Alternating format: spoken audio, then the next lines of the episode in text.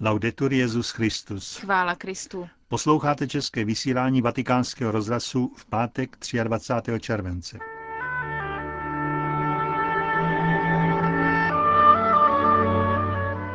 Zprávy a třetí díl studie Ferdinanda Castelliho o boží přítomnosti v díle Žiliena Greena. To vás čeká v pořadu, kterým vás provázejí Markéta Šindelářová a Josef Koláček.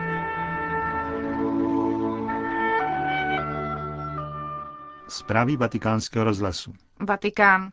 Před několika dny začal svatý otec připravovat třetí část svého velkého díla o Ježíšovi. Potvrdil to dnes mluvčí svatého stolce otec Federico Lombardi. Nedávno odevzdal rukopis druhého dílu, který je věnován utrpení a vzkříšení. A nyní se připravují jeho překlady a vydání v různých jazycích. Předpokládá se, že na pultech knihkupectví by se měl objevit na jaře příštího roku. Benedikt XVI. začal připravovat třetí a poslední část. Věnuje ji evangelím o dětství. Benedikt XVI. tráví léto v apoštolském paláci v Castel Gandolfo a od 7. července do 4. srpna bylo přerušeno konání jakýchkoliv audiencí. Jediné, co v pravidelném programu svatého otce zůstalo, je nedělní polední modlitba Anděl Páně a promluva před ní. Věřící se k ní schromažďují na nádvoří paláce v Castel Gandolfo. Jak mohli věřící vidět, při modlitbě Anděl Páně minulou neděli Benedikt XVI. je po pár dnech v Castel Gandolfo odpočatý a usměvavý. Věnuje se čtení a studiu, které, i když ho zaměstnává, ho neunavuje. Nyní, jak už jsem naznačil, začal pracovat na dokončení svého díla o Ježíšovi. Je zřetelné, že mu dokončení tohoto velkého plánu, který zahájil před lety, leží velmi na srdci. V předmluvě k prvnímu dílu papež připomněl, že na něm začal pracovat během letních prázdnin v roce 2003 a definitivní formu kapitolám dal v první polovině srpna 2004. A pokračuje, po svém zvolení na římský biskupský stolec jsem využíval všechny volné okamžiky, abych pracoval na této knize. Během biskupského synodu o božím slově ukázali mnohé příspěvky klíčový význam tohoto papežova díla, jakožto vzoru teologického a duchovního čtení evangelií, jako průvodce věřících při setkání prostřednictvím evangelií s Ježíšem, s Ježíšem skutečným, historickým, ve vlastním slova smyslu. Tomu věnuje Benedikt XVI. svou dovolenou. Říká otec Federico Lombardi. Londýn.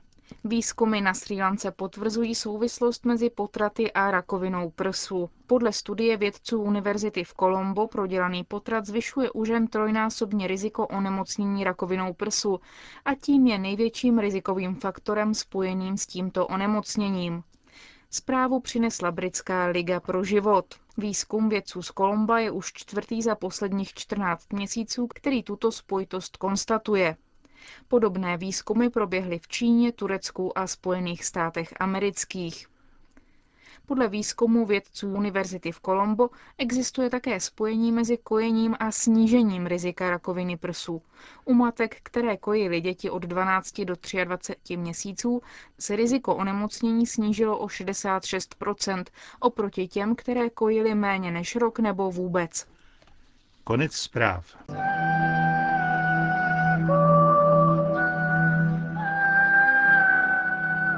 Boží přítomnost v díle Juliana Greena, Ferdinando Castelli, třetí část.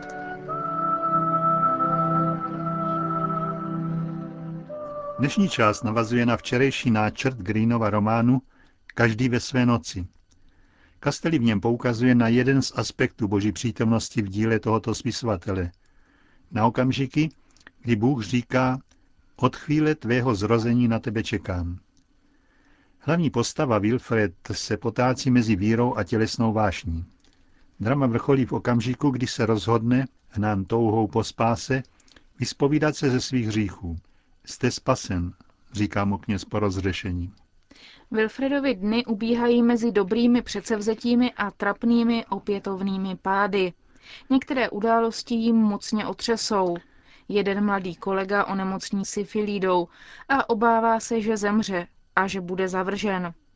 Není pokřtěn, nemá víru, ale chce věřit ve vše, v co věří Wilfried a být katolíkem jako on. Chce přijmout křest.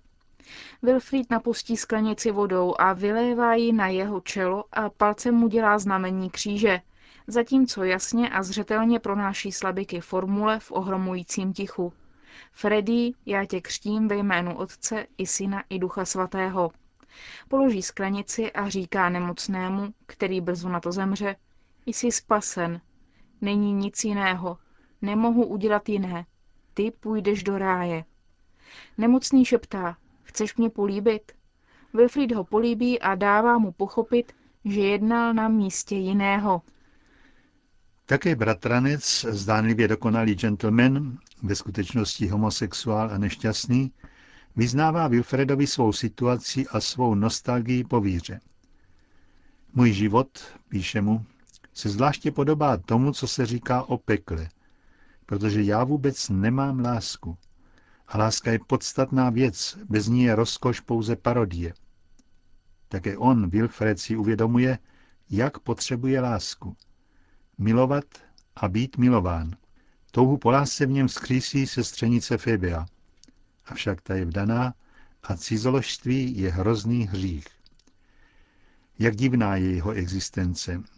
Cítí, že by měl pomáhat druhým, aby se spasili, a brzdí ho jeho hříchy. Manžel Febii čte úryvek Evangelia, který uvádí jména 12 apoštolů. Po skončení četby říká, všimněte si, že všichni, kteří jsme tu, bychom mohli dát své jméno na místo jména Jidáše. Nikdy jste se nad těmito věcmi nezamyslili?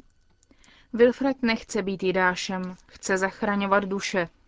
Zdědil po jednom strýci pěknou sumu peněz a rozhodne se pomáhat chudým, aby znovu našli Boha v jeho očích.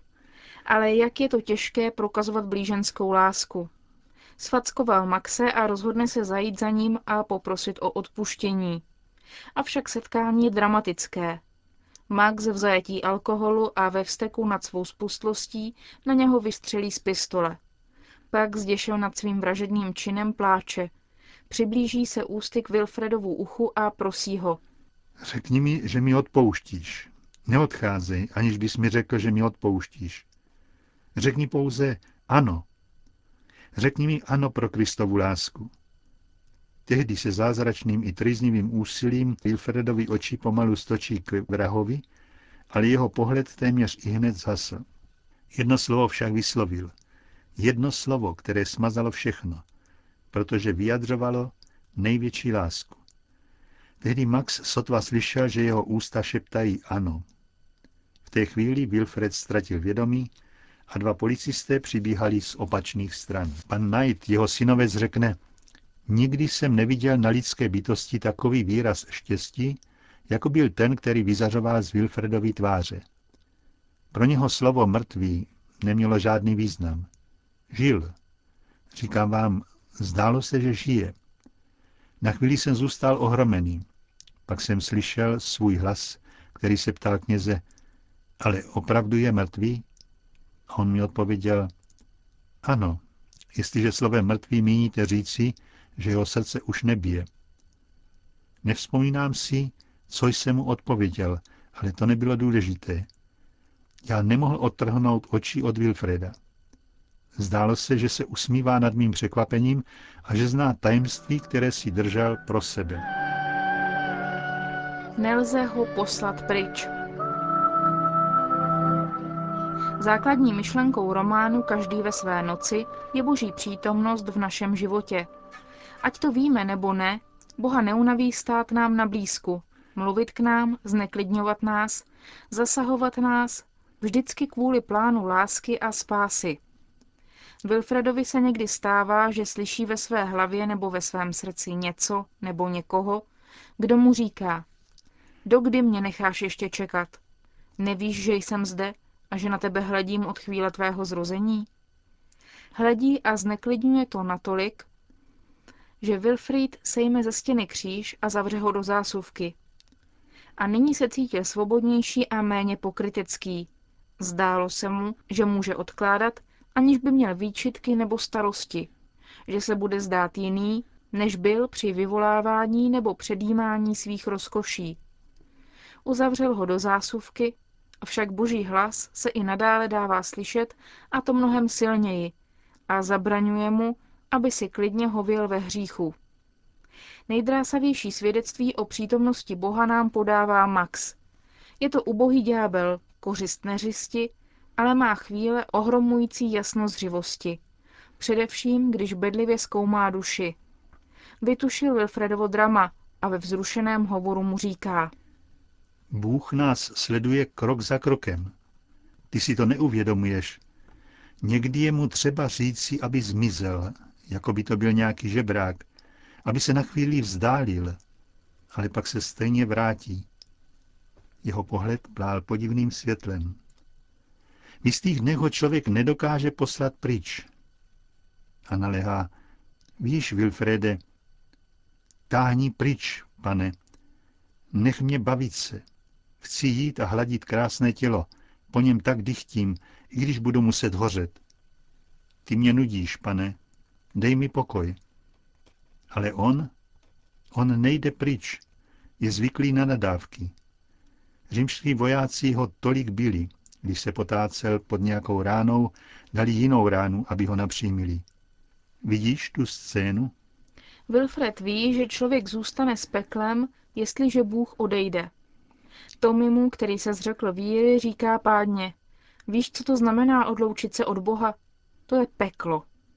Tato vyhlídka dezorientuje Wilfreda, který i v nejkritičtějších chvílích naléhavě prosí Boha, aby s ním zůstal.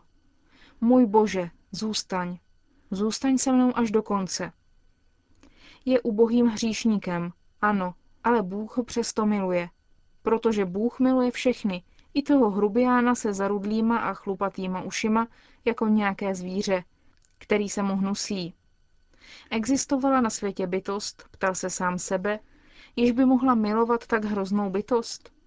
Pak ale pomyslel, že ji snad miloval Bůh. Boží láska je tak veliká, že se přemění v pokoru a přijímá nadávky všeho druhu. To vytuší Max, říká Wilfridovi, který ho přišel navštívit. V podstatě vy ho, totiž Boha, milujete. Milujte toho, kterého zde nechci jmenovat. Ne v tomto pokoji, ne na tomto divanu. Na tomto divanu. Já jej svým způsobem mám rád.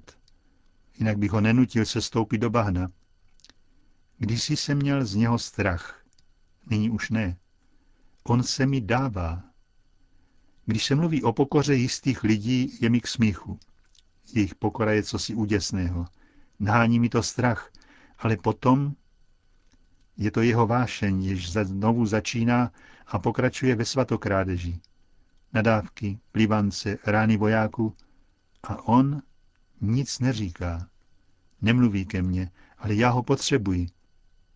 Nikdy jsem to nikomu neřekl, Wilfrede, jenom tobě. Bylo třeba, abych to někomu řekl. Řekl jsem to a opakoval jsem to. Boží pokora je úděsná. Málo spisovatelů jako Julian Green dali vidět, jak se Bůh tak snižuje, že to člověka rozklepe. Ponižuje se, protože nás miluje. Pouze tato bláznivá láska nám dává věřit, že jak ubohý Wilfred, tak temný Max jsou spaseni.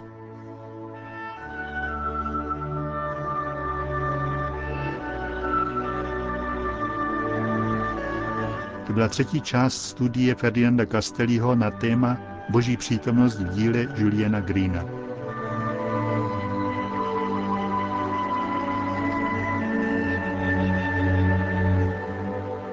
Končíme české vysílání vatikánského rozhlasu. Chvála Kristu. Laudetur Jezus Christus.